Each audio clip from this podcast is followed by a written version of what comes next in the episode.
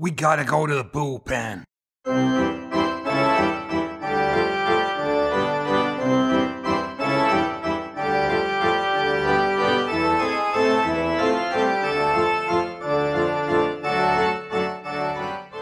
Welcome to the Highland Bullpen, the all new podcast bringing America's pastime to Scotland shores.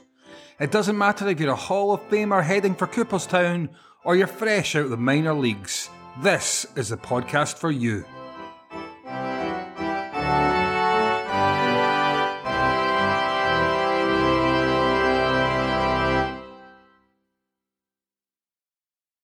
Hello, listeners, and welcome to episode 4 of the Highland Bullpen Baseball Podcast.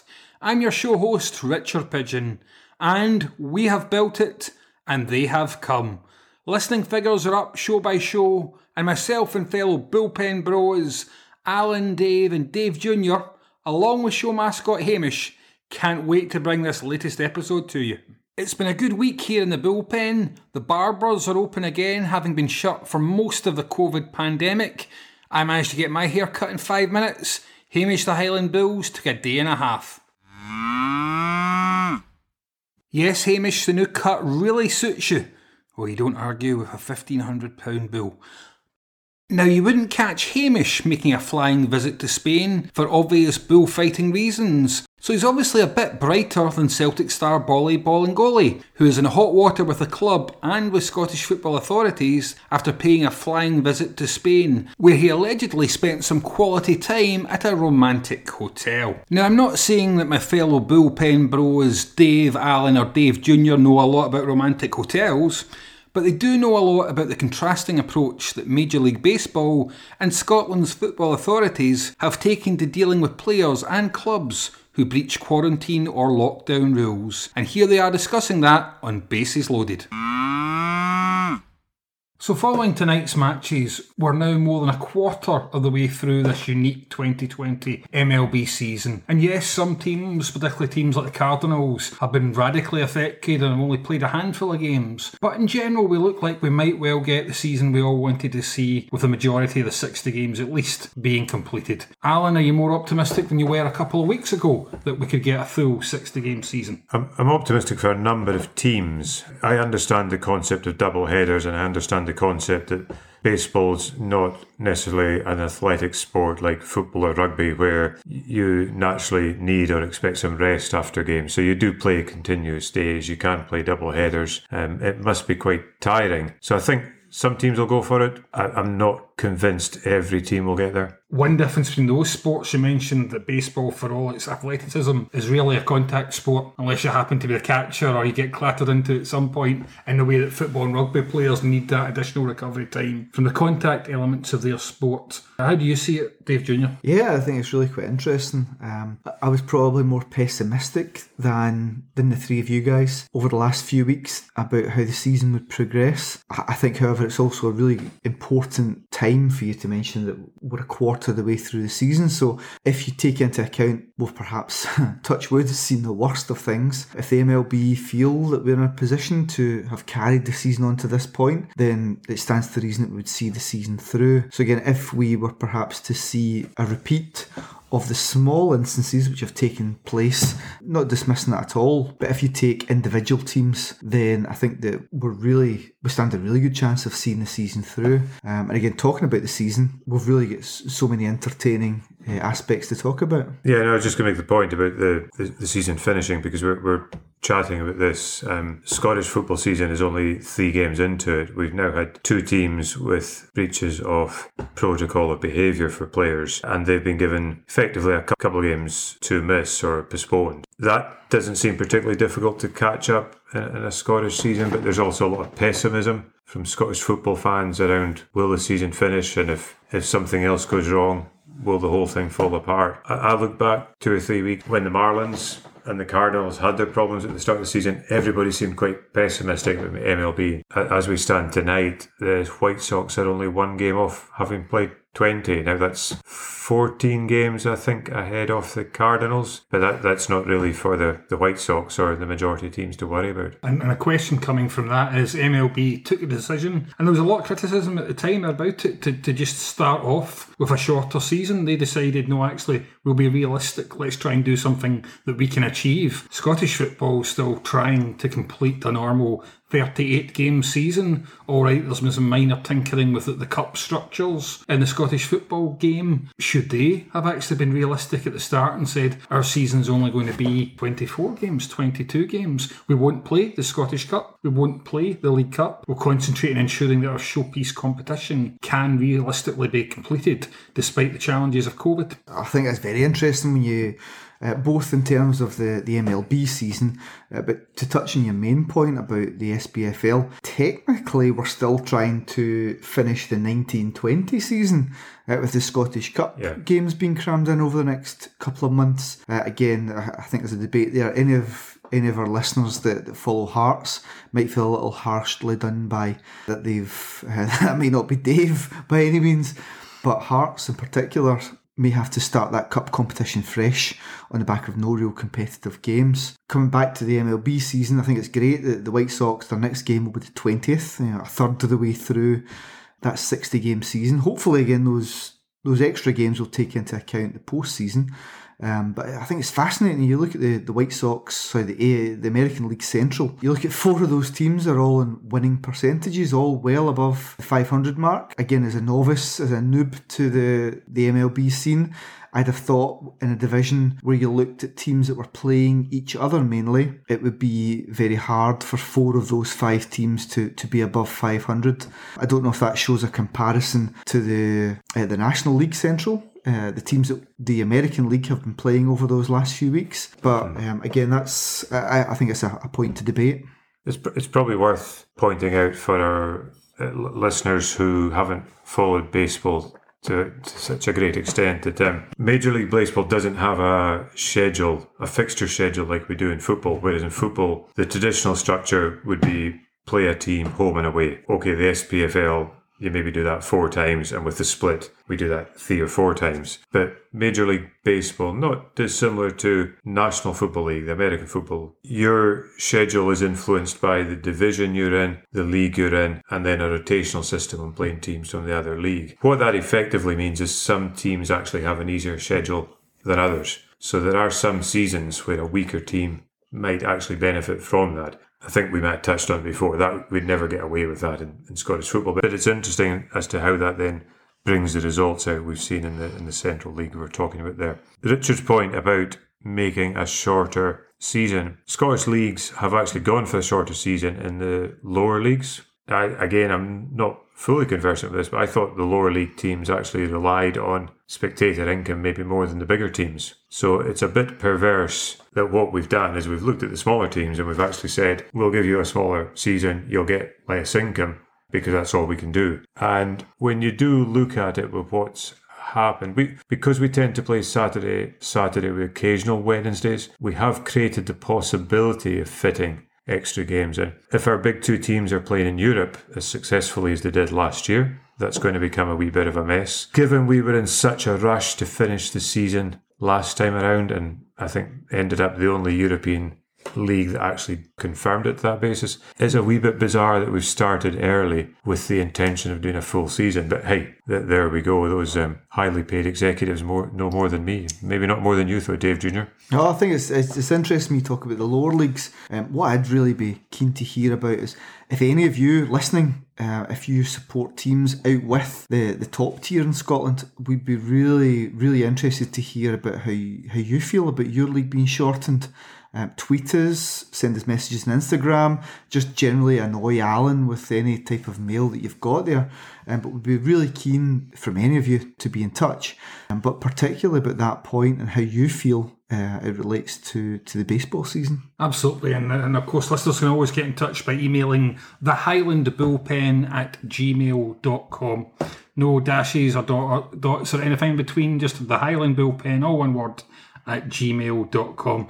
And I suppose there's possibly an argument given that Celtic and Aberdeen are two of the high profile, the two high profile teams who, whose players have been caught out breaching COVID regulations in a fairly flagrant fashion. Is there an argument those two teams were still in the 2019 2020 Scottish Cup competition? Because that, should they have had to forfeit a place in that? Because that would potentially free up another weekend, another game date for other clubs, given that the whole league is having to play catch up now on the basis of the actions of their players that seems to me to be something definitely that could be that could have been considered. Um, I'd be delighted with that suggestion, Richard, and uh, coming from yourself even more so as well. It's a it's a great angle. It's very interesting that because the situation with the Marlins, if I understood it, the Marlins guys visited a, a premises that they probably shouldn't have visited, and hence where the belief is that one of them caught the virus and, and, and passed it on. I'm, I'm not sure how the, the virus ended up in the Cardinals camp. Was it because they were playing the Marlins? Possibly. I think that might be the case, yeah. Alan. I'm not entirely sure, but I think that could be the yes. case. Well, I think it's something that we spoke about earlier. But the Marlins, um, although they've played a much reduced fixture schedule, they still remain top. So the the point I think Richard's making there is that in Scotland and in the Major League Baseball, there has been no punishment there's no effective punishment for the teams who've missed game, who've, whose players have got the virus or been exposed to the virus and then had to quarantine. And I can understand why there's no punishment because do you punish somebody for getting ill? But the question has to be should you punish somebody where there has been a blatant breach of the bubble rules, of government regulations, etc., etc. What's happened now in football and in baseball is with no effective punishment, you've created a precedent that you can't actually punish another team then eight weeks down the line. It also, one last point before I pass over, but it also crossed my mind that um, one, if not both of the teams you've mentioned, Richard, if they then get to play those catch up games in 12 weeks' time, there is a possibility they'll be doing that in front of a crowd. So, actually, will they benefit from Given, that situation? Given that there's another two months or six weeks left of the transfer window as well, and that one of those two teams uh, have more financial clout, if not both, than the majority of the Scottish League, could they be in a better financial position to have a, a better squad for those games? No, absolutely. I, I think the point is that there's been, I, I, don't think there has been no punishment as a result of this. I think what there's been is a punishment for everyone in Scottish football, regardless of whether it was yeah. their clubs or their players that were the, the source of these breaches because every club now faces the risk of our season in Scottish football not finishing has increased. Every time yeah. games have to be cancelled or rescheduled, that risk increases. And, and if the season doesn't take place, and Nicola Sturgeon, who's the First Minister of Scotland, has already said Scottish football is on a yellow card which for the benefit of those who possibly don't know, is the, the, the last stage before a player is expelled from the game in football. So actually, everybody's being punished at the moment, and there's that could ultimately lead to the Scottish football season. I still think the Scottish football authorities were naive at best and irresponsible at worst in trying to cram not just the, the majority of a normal season into an absolutely abnormal situation, but as Dave Jr. rightly points out, to try and add on top of that the mopping up of last season as well. It's a you would it's just a crazy situation. I think there's a whole lot of politics have to go into that as well, and perhaps you know, Celtic seem to be rampaging towards any trophy in their path over the last few years, uh, which again for for different people in the podcast might mean different things. But there would be, I think, different aspects for the SPFL or the the SFA. I'm not sure which body is involved these days. I think there's a whole lot of politics get involved here. Um, but I think the, the good of the game, we, we, we seem to talk about that quite a lot over the last few years, really sporting integrity. I'm not entirely sure that we ever cover that off entirely. It seems to be that we benefit whichever teams are in, in, place at that moment in time. Do we really look after our, our lower league teams when we've had this uh, situation with Bolingoli, with Aberdeen in the last few weeks? Again, rightfully, I think the media have really pilloried all players and all clubs involved, which is, I don't want to say great, but it, it, it feels fair what they've done. But if you think about the proverbial tea lady down at Queen's Park mm. at Brechin, have these people, these clubs really thought about the, the, the whole of Scottish football? And to that extent, have the SPFL and the rule makers, have they considered all elements yeah. involved. Brings me on to a really interesting point because what we're talking about here is that um, we have tried to make the showcase Premiership league season exactly the same as any other season. Major League Baseball, in a way, sort of tried to do the same, but they've not been daft. They've recognised they obviously can't fit 162 games in. They didn't have time. They've fitted 60 games in. They've made a few differences in terms of travel arrangements. They've made a few differences in in terms of uh, designated hitters and, and, and what have you in, in, within the teams. But the Scottish leagues have come up with nothing innovative here. And as the guys will know, and a few of you will understand, I, I followed two teams in the same league simply because I supported a lower league team, as in a Highland League team coming from the Highlands, and I supported a bigger team. So I always think I've got food in both camps, and I understand it. When they announced all the TV deals for the different clubs, it seemed crazy that we were not giving options for people to watch games quite simply. We made no effort, and I understand there's a lot of cost and involvement, but if if Brechin were playing Stirling Albion on a Tuesday night and it cost me five pound to watch some guy with a camcorder filming it back to my house, I would pay five pound. It would be something I could do, something I'd enjoy. I know it wouldn't be brilliant or great. Would there not have been a wee showcase for football there. And when you look at, I know Major League Baseball is funded with mm-hmm. lots of money. Major League Baseball TV is fantastic. We've watched tonight and we've watched a Tigers commentary game and we've watched a White Sox commentary game of the same game. We've learnt different things. We've understood it from a different perspective. The whole thing is just such a slick system. And yeah, we're not at that stage, but technology is pretty good these days. Scottish football could have been a lot more innovative and could have looked at the likes of baseball. I think, yeah, really fascinating what you say there. Um, again, there's there's the obvious comparison to make that if you're looking at Chicago and Detroit, two fantastically huge populace involved here, as opposed to again Brechin, Stirling, yeah. maybe not. Again, the money, the infrastructure isn't there. However, as you alluded to, it's we're not living in the dark ages. We've got professional clubs there. We've got men and women who are more than happy to spend their time with their clubs and provide that level. Yeah. I think the issue here is not providing the fans with a level, it's just any level. We're not giving fans an yeah. option at all here. Again, you might want to extend that out a little bit. I don't have the facts and figures off the top of my head, but there seem to be an alarming amount of top flight clubs and competitions within Scotland which don't have sponsorship. Have we crammed in, have we crowbarred in as much as we can in our ongoing need to be like our big brothers down south, where we just don't really have the resource, we don't have the ability to compete with them. We've got two huge clubs in this country, we've got a lot of big clubs, we've got two worldwide fan bases that we have to look to, we have to cover, we have to pander to, but we've, really got to cater for them. But those those fandoms, those fan bases take up, or they should take up, a whole lot of effort for the SPFL.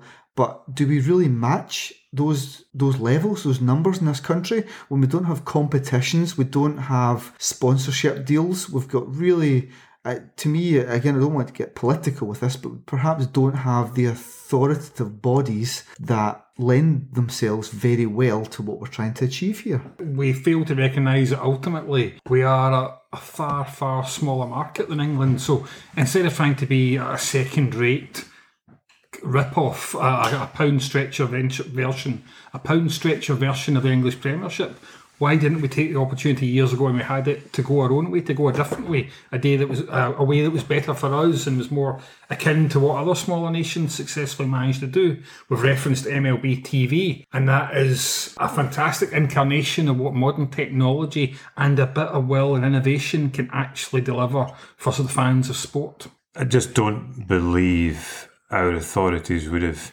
considered anything like what Major League Baseball are doing. I, would imagine if you went into the offices of the SPFL and said, sit down and have a think about what they're doing in baseball, how they're marketing baseball, how they're promoting baseball on the TV, how, how the fans get involved, how there's a unified website, etc., etc., for the clubs. I think they'd have laughed at you and told you to get lost. And I know it's a completely different product we've got here, but my goodness, should we not be trying to learn from the best? The only comparison I can think of with Major League Baseball is I was saying earlier how much I enjoyed being with, with, with Dave Jr. watching the this White Sox Tigers game. The last time I was out with Dave, we went to see his local team, Stirling Albion, play Cove Rangers. And usually for Scottish football, it was an eight goal thriller. Um, unfortunately, Stirling Albion only scored one goal. But the scoreline, it's 7 1. That's the nearest I can see to anything similar to Major League Baseball with a, a scoreline like that. Um, we're just not marketing or encouraging things. And it, it's been eye opening for me watching and seeing. And I think a lot of American guys who might be listening to us or thinking about it probably think we're not doing that great. Yeah, come, come and watch what we're doing. We're so far behind our American friends, our American brothers, our American cousins. Um, in terms of coverage of sport, at times it may seem like we are uh, we have a deluge of sport across our channels, which which our partners may may really uh, may get on the nerves over the over the period of time. However, when it comes to the quality of that content, it's leagues apart. I use the pun intentionally here. It's leagues apart. You may get thrown some coverage that you have to be happy with, but when it comes to a fan investing your well earned money into sports, into your team, it very much as a British sports fan feels like we often get the bum end of the deal. I think the truth is that for Scottish football fans, you are guaranteed a second class experience whether you're at the game itself or whether you're watching the television coverage doled out to us, which is very clearly, in a lot of cases, not given a fraction of the care or attention to detail. Yeah. For example, regularly our television coverage within Scotland of, of Scottish football will feature the wrong team name. So imagine if you were a Chicago Cubs fan, uh, how happy would you be, although Dave Jr. would be delighted to see the, yourself being referred to as the Chicago White Sox? Yeah. Or the Yankees or the Mets, or whichever comparison you like to use. It's that level of, of amateurism yeah. which is, is allowed. Was there not sto- the story about Barry Hearn? So Barry Hearn runs the World Darts Organization, WDO. W, uh, the World Darts, yeah. Yeah, WDO. So he came up and spoke to Scottish football and said, listen, I can get 10,000 people inside an arena to watch two men playing darts, but they can't actually see the dartboard. And they will come, I can get 10,000 people 18 weeks in a row to do that. And I can put it live on TV and I can get over a million people watching it on TV. Can I come and help you promote Scottish football? I, it's, it's, and, and we basically. We'll laugh them out the room. We'll laugh them out the room, yeah.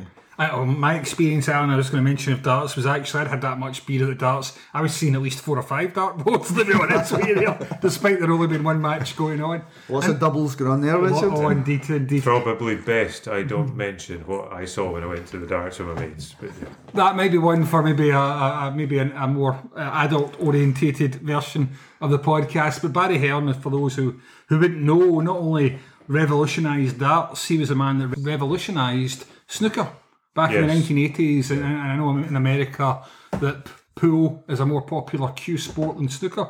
But under Barry Hearn's leadership, snooker was regularly drawing television viewerships of 20 million people at yeah. its height in the mid 80s, staying up till the early hours to watch Steve Davis versus Dennis Taylor yeah. in the 1985 Snooker World Final. So this is a man that deserves to be listened to because he's revolutionised two sports. But yeah. obviously, he can't know a half as much. No, no, no. As the wise men yeah. who run Scottish football.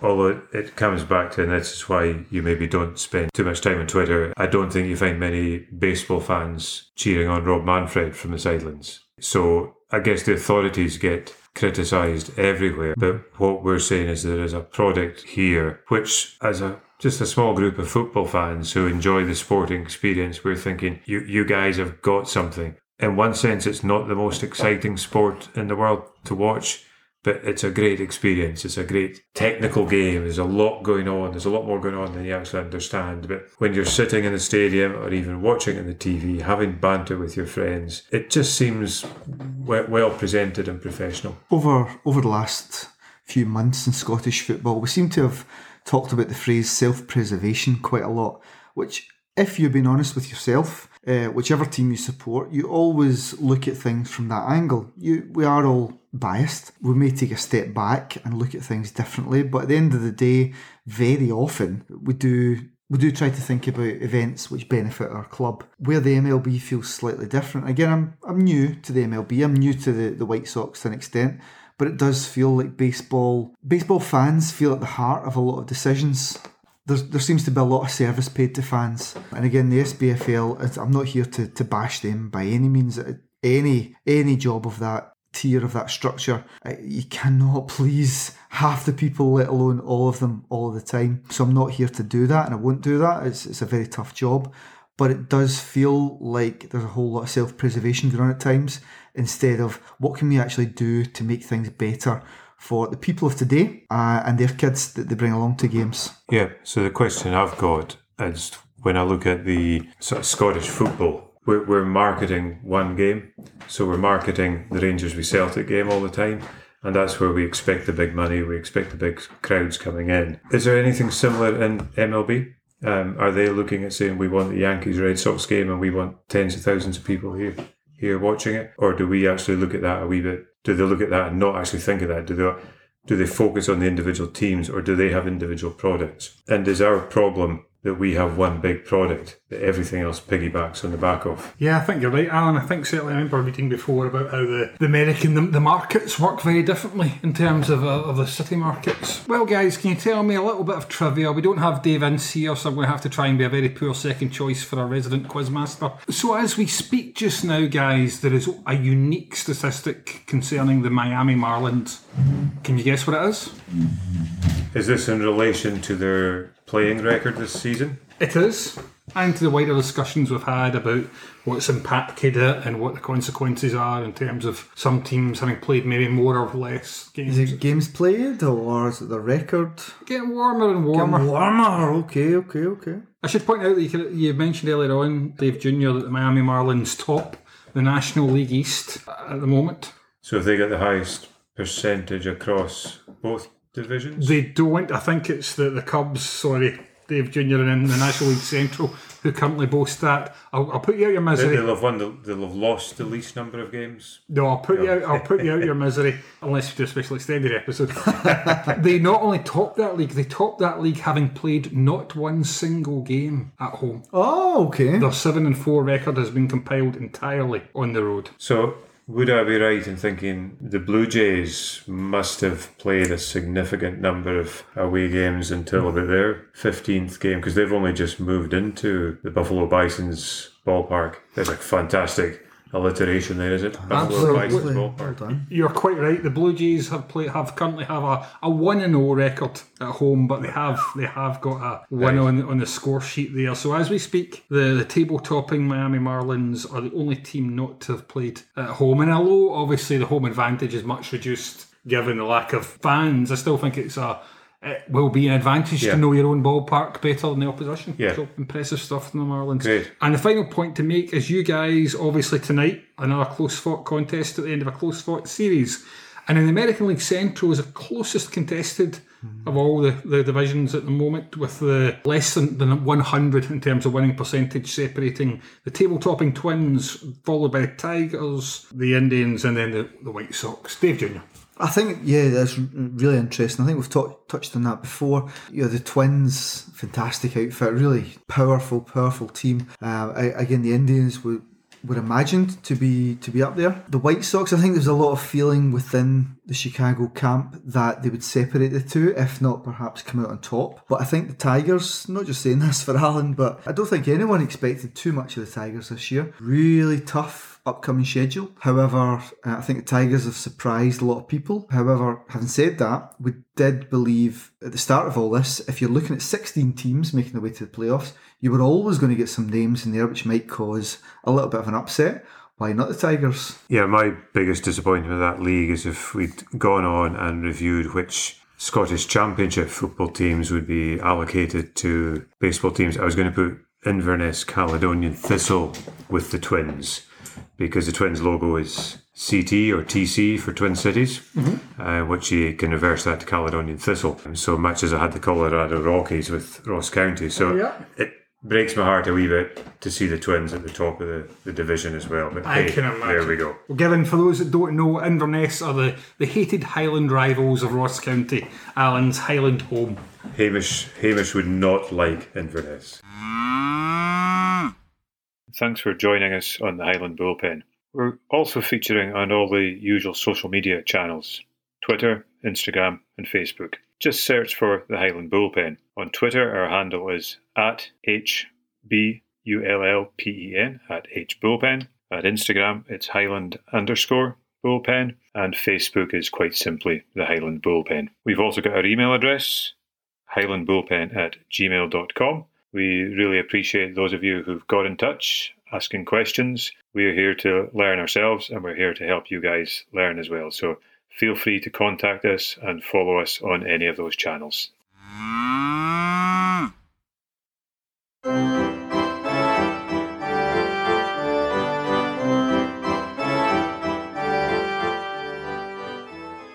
Forget that as well as Podbean, the Highland Bullpen Baseball Podcast is now also available on Apple Podcasts and will shortly be coming to Spotify too. Now it's time for the seventh inning stretch quiz, and we'd like you to root, root, root for the home team, because I'm in the lead with three runs, Alan has two, and Dave Jr.'s got one.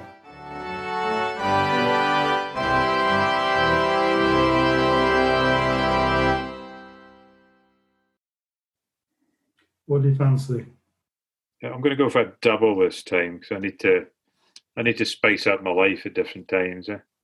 Texas, the state of Texas has two MLB teams the Houston Astros and the Texas Rangers. In which city do the Houston Astros play? No, that's not the question. In which city is the Texas Rangers based? It's a bit of a tricky one. I don't think I'd have got it if I hadn't looked it up. So Yeah, um, fairly sure I did read it recently, but and it's not Dallas. Um, no, it's not Dallas. I, I'm trying to think. My my geographic knowledge of Texas is not sufficient. You've got pretty good general knowledge of uh, American geography. Yeah. I would say, but- Yeah. No, not to worry. You can't, you can't get them all. No, I've um, I'm going to Oh, check me out at that one. Arlington. Arlington. Arlington. Sounds like a place in Lancashire, doesn't it? No, me from Arlington. So, Dave, is it yourself? I think I'd better go with single, Dave. I think my bravado has, um, yeah, it's let me down so far. I don't think I've asked you that. I've been saving this question. White Sox. So, who play at the romantically named Guaranteed Rate Field? The mighty White Sox. They do indeed. That was It's just actually- you. There's a funny uh, story behind the stadium's name. Yes.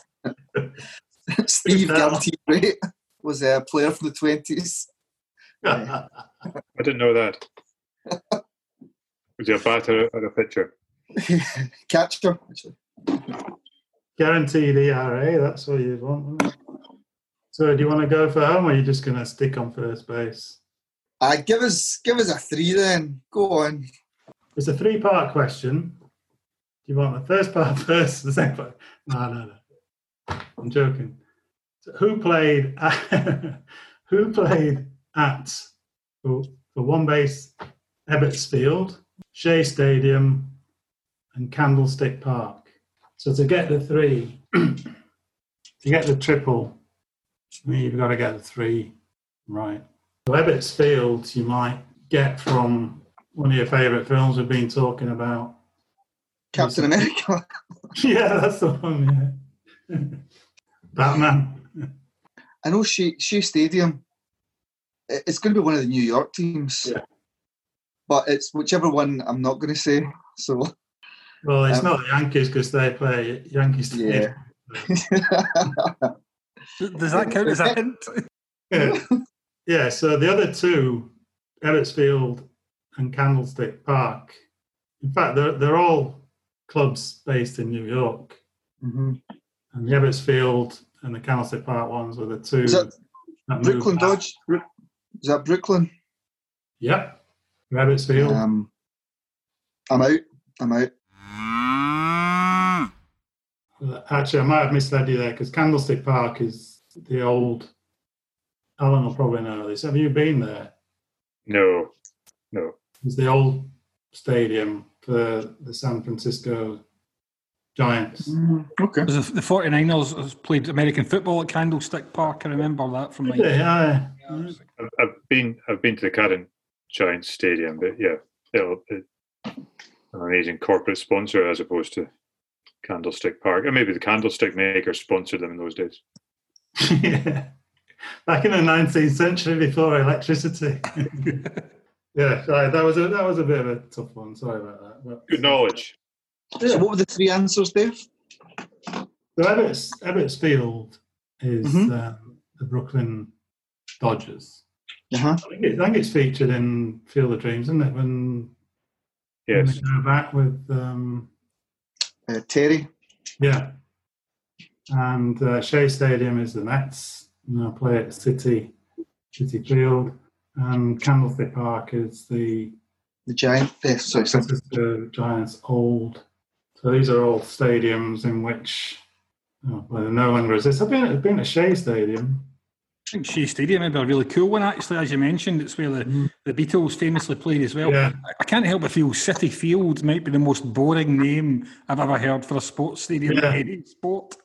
Is it more or less on the same site? I think I saw something it recently, and it was it's quite near the airport, isn't it? So at the the backdrop of it, you do see the planes coming into land and taking off. So it's quite cool from from that point of view. And of course, they've got uh, the Big Apple, and they hit a home run.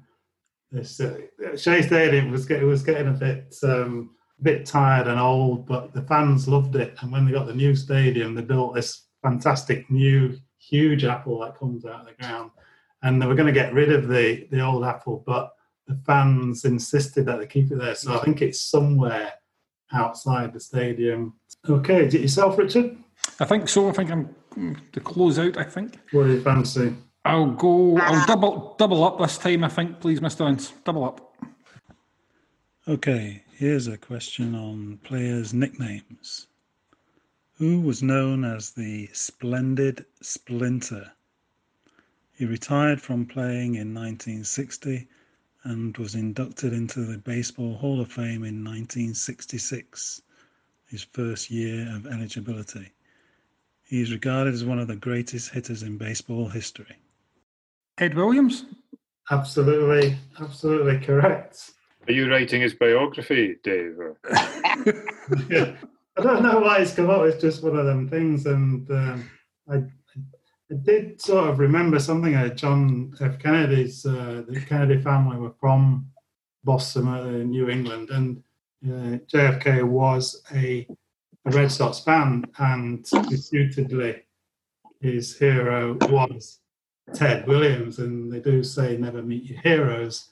And he met him and realised he was a staunch Republican, so didn't exactly totally go off him. But um, I should probably face up. I actually know literally nothing about baseball, but I just know that if you say Ted Williams, just about one every two answers, and Dave Ince's quiz will be right. that's it. Well, you can you can bring in some of the old stuff, you know, back on when I was a lad. Well, good stuff. Well, having successfully hit one double, I'll go for a double double, please. Let's go for another. Let's go for another. Okay. I'll give you a clue, Richard. It's Ted Ted Williams. Williams. I think I've run. I think I've run out of. Uh, You've not run out of Ted Williams questions, I'm sure. It's every other question. this is a scorebook question. Go for it. And um, if uh, you saw two letters SB against a batter's name, what would that refer to? And it would be a method of the batter advancing from one base to another. Stolen base. Correct. You got it, man. Two doubles equals a run. That puts you in the lead. I'm sure it won't last long, but this really is a crazy season, folks. Anything can happen. Thanks, Hamish, and that's another fantastic episode of the Highland Bullpen Baseball Podcast in the books. Thank you very much for listening. As a special bonus, If you want to hang on for extra innings, you can hear how Dave Jr. and Alan got on watching as their beloved Tigers and White Sox clashed in a series decider. But for me, Richard Pigeon, and for Dave, see you next time.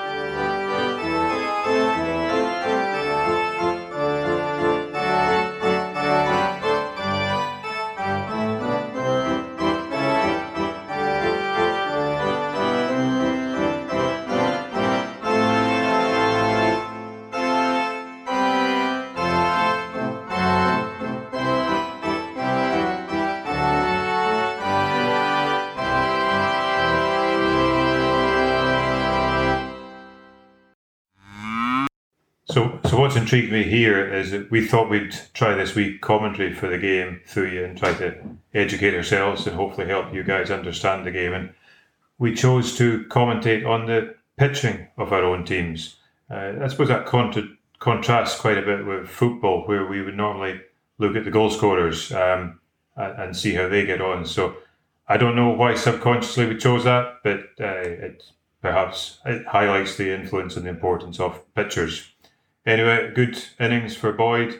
Um, his pitch count's quite high, but uh, we, we held the White Sox there with three three good outs. So keep it going, Tigers. Let's go.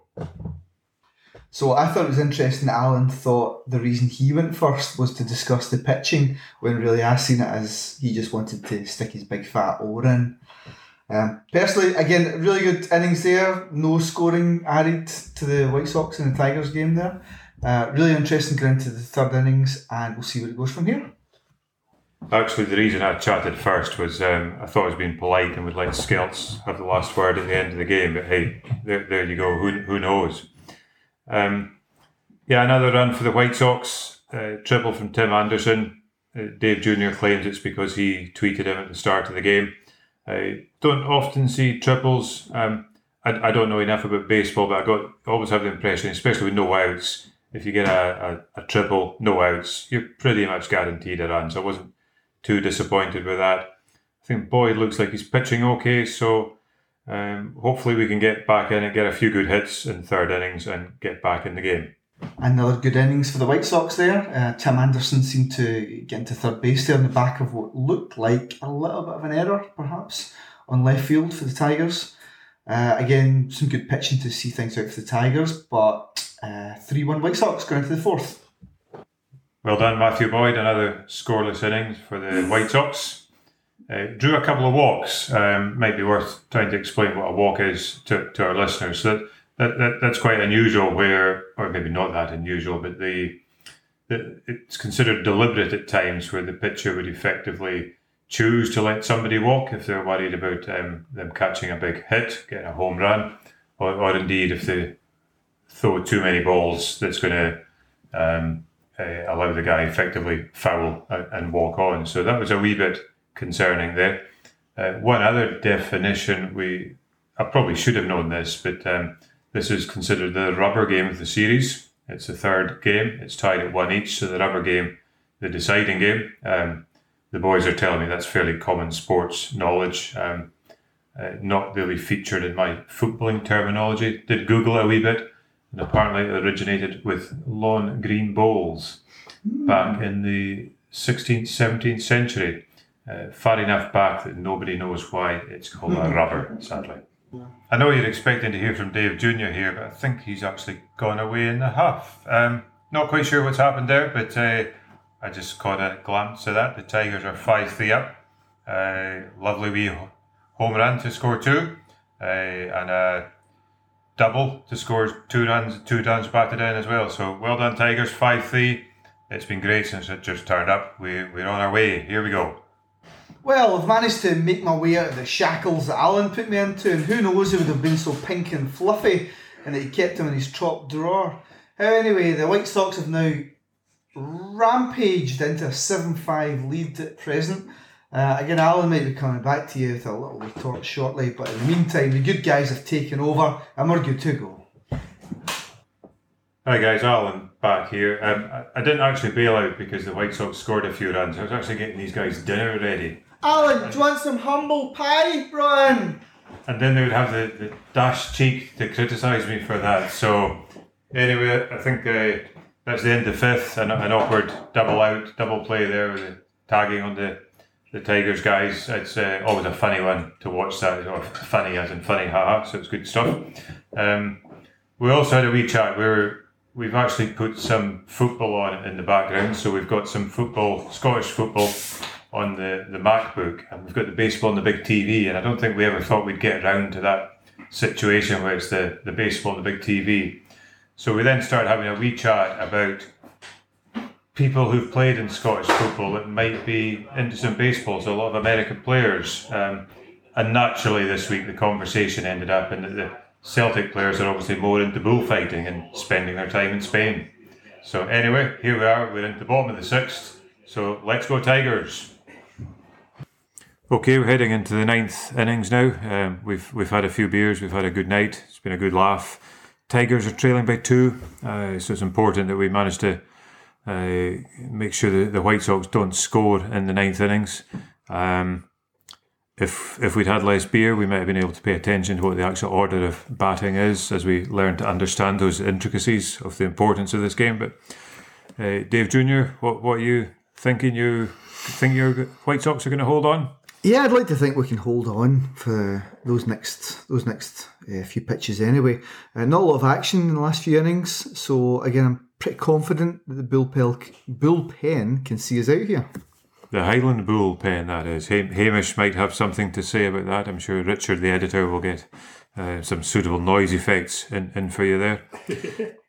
it, it's been a fantastic start to the season for the Tigers. I mean, I yeah, we, have uh, followed them from, from, a distance for a couple of years, nothing to this sort of extent as we really get into the game now. So, ne- never expected us to be looking in a position like this just now. I'm quite hopeful that we'll um, keep this winning run going and being above 500. Yeah, I don't think the Tigers, um, at least the, the majority of the baseball fandom, um, a couple of weeks ago, they wouldn't have raised an eyebrow at the White Sox winning a series 2 1 to the Tigers. I think maybe even a few Tigers fans would have been okay with that. So um, I, I, think Tigers might be a win win tonight, that it's not a disaster at all. Um, but at the same time, it really helps elevate the, the White Sox into that, uh, helping them towards the wild card position. Okay, just one last thing. We'll go and watch it. Um, you might actually hear the TV commentary in the background. We've switched MLB TV from the home feed to the away feed. Fantastic feature we've got in there. You might hear that in the background. Time to get back to being sponsored by the Black Isle Brewery and enjoy the last innings. Well, I should say congratulations, Dave Junior. Um, it's it's been a great afternoon and evening. It's been a while since we managed to get together with all this uh, nonsense that's been going on in the world, and watching sport together is our, our thing, and having a few beers. So I've enjoyed that. Pretty gutted the way it's gone. So, but well done. I say that with a small part of my heart. I think um, I feel quite humbled by that. Actually, I, I feel bad as I was ready to come on with some sort of glowing tirade towards you that the White Sox has gloating. won. But yeah. yeah. gloating is maybe a nicer or a, worse way of saying it. Uh, yeah, really lovely day. We've managed to get some good sun, uh, some good chat, some really good ideas for the podcast uh, and spent some time with Richard as well, which which was really good. Uh, in terms of the series, um, I, I, I might sound big headed here, but I expected the, the White Sox to win, uh, with the Tigers taking the first game. Uh, that was always going to be quite tough. um, but again, to come back from there and win the series 2 1 with four games coming up next week, uh, I'm really pleased with that. I, during this stage of the season. I think it's so so important to win your inter interdivision, interleague games. Mm-hmm. Uh, we've got a few games coming up now against the Cardinals if they take place. Um, again, the Tigers have got a few tough games as well there. Um, but I think both teams, to be honest, if we're being if I'm being magnanimous about it, uh, both teams are in a good position. Perhaps yeah. could be better, but um, I think the Tigers have surprised everyone at this stage doing really, really quite well. White Sox perhaps underperforming a little bit, um, but I think there's a there's a taste there for anyone watching that there's a really powerful lineup uh, to take forward. Good, yeah. Um, so the Tigers, yeah, dis- Matt, Matt Boyd's, from my limited understanding, obviously one of our senior, more more valued pitchers, but he's not had a great start to the season. Um, it, it's interesting. There's a lot of chat about this this shortened season hamper a guy with his skills and abilities. I, I don't really understand how a particular pitcher would do better in a 60 or 162 game season. Anyone listening can maybe uh, get in touch with us somehow and give us a wee bit of an idea about that. The Tigers were supposed to fit in a double header with the Cardinals tomorrow. As far as I'm aware, that's not happening. Um, interesting, the Cardinals to me seem to be falling, understandably with what's happened, falling quite a bit behind in their schedule. Um, not really sure how that's going to work out. Uh, similar things happening in Scottish football, um, where it's potentially just a couple of games, and we think, well, we, we can squeeze a couple of games and, and see what, what happens there. Uh, Celtic potentially have an issue with their European game. Um, you will know about that, no doubt, by the time we, we, we listen here. Do I care about that? Well, not really if they get beat. But uh, there you go. I don't, did you have a point on that, Dave? Yeah, I just thought it was really interesting the, the contrast between the MLB and the SPFL there. Um, is something perhaps to, to bring up at a later date if we feel that all 30 teams will get their entire schedule allowance completed. Um, and if so, or sorry, if not, that's quite an interesting talking point as well. If you were to have played, let's say, 10 games, finished 5 for 5, or let's say finished 6 for 4, and had a winning percentage, do you feel like you should have perhaps qualified for that last 16? So I think there might be some interesting times for the MLB to come up where, um, as Alan touched on there with the Cardinals, if you've got one or two teams in particular who are doing well yeah. but have not been able to perform the full duties of their schedule. Yeah. Um, where where do you take that? Yeah. So so yeah, it's it's interesting because I think that comes on to my, my understanding was, and, and we might have touched on this before, that the your winning percentage is a winning percentage irrespective of how many games you've played. So presumably there's a minimum re- required in there. Um, I, I, I know we probably uh, in, in Scottish football last year, not everybody played the same amount of games, but if you have postponements, you've got the potential for one to be playing 15 and one to be playing 20, 25, which suddenly becomes a bit different from somebody playing 27 and somebody playing 28. So, so let's see. So Cleveland for a couple of games in Detroit after tonight with a day off tomorrow, presumably. Then we're down to Chicago to see the White Sox before we then head off to Cleveland as well. Um, They've got the Cubs at home, Twins at home. So it's a really tough, tough schedule. Actually, when you you sort of verbalise that, it's quite. Yeah. I think if you yeah. come out of those those fixtures at all, even with a 50-50 split, I think you'd be doing very well. You're, you're coming out of those. To be honest, it's the end of August. You're getting towards the end of the season. Um, you'll also figure out that that's my birthday, and I really appreciate my birthday gift you gave me tonight with my um, uh, Paws, the Detroit Tigers mascot, uh, 3D piece. Um, I, I just can't wait to go to bed, sober up, wake up in the morning, and to do that. But no, thank you. It's been a great night. Any any last thoughts or comments? No, the good one again. Uh, it's nice to win. It's nice to win a series. Um, but I think again the overriding factor is over a good time, a good day. Yeah, great. Here we go. Cheers, mate. Play ball.